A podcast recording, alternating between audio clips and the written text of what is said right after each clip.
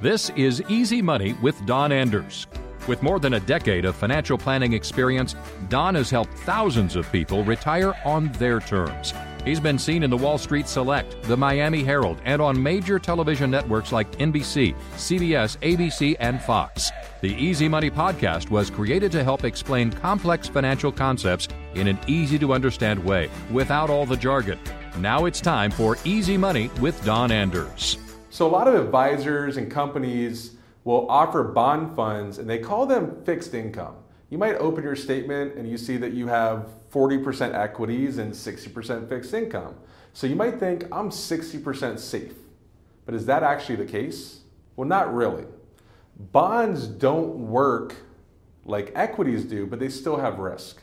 And a big misconception is that bonds actually work the opposite of stocks. So sometimes people will buy a bond fund or a fixed income fund thinking, oh, well, if the stocks go down, this fund will go up. But that's not how they work at all. The way they work is they have a duration. So if you want to know how risky your bond funds are, you want to look at what the duration is on the bond funds. And this will tell you how much they'll go down if interest rates rise. That's right. They work inversely of interest rates. So, if you buy a bond fund and interest rates rise, your bond fund will drop. If you buy a bond fund and the interest rates drop, your bond fund will rise. So, why is that so important? Well, a lot of portfolios have been around since the late 80s, early 90s. And what has happened to interest rates since the late 80s and early 90s? They've fallen consistently.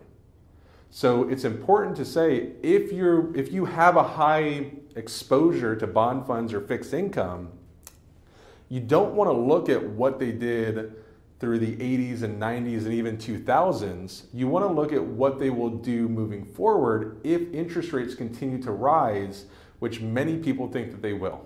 Okay, so I'm telling you that fixed income isn't really fixed. And you might be saying, okay, well, how do I get some protection in my accounts?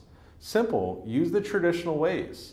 That's what CDs are for. That's what money markets are for. That's what annuities are for. What you're doing is you're basically giving the risk to a bank or a mutual fund company or an insurance company and saying, listen, you take on the risk, but I want my money to be guaranteed.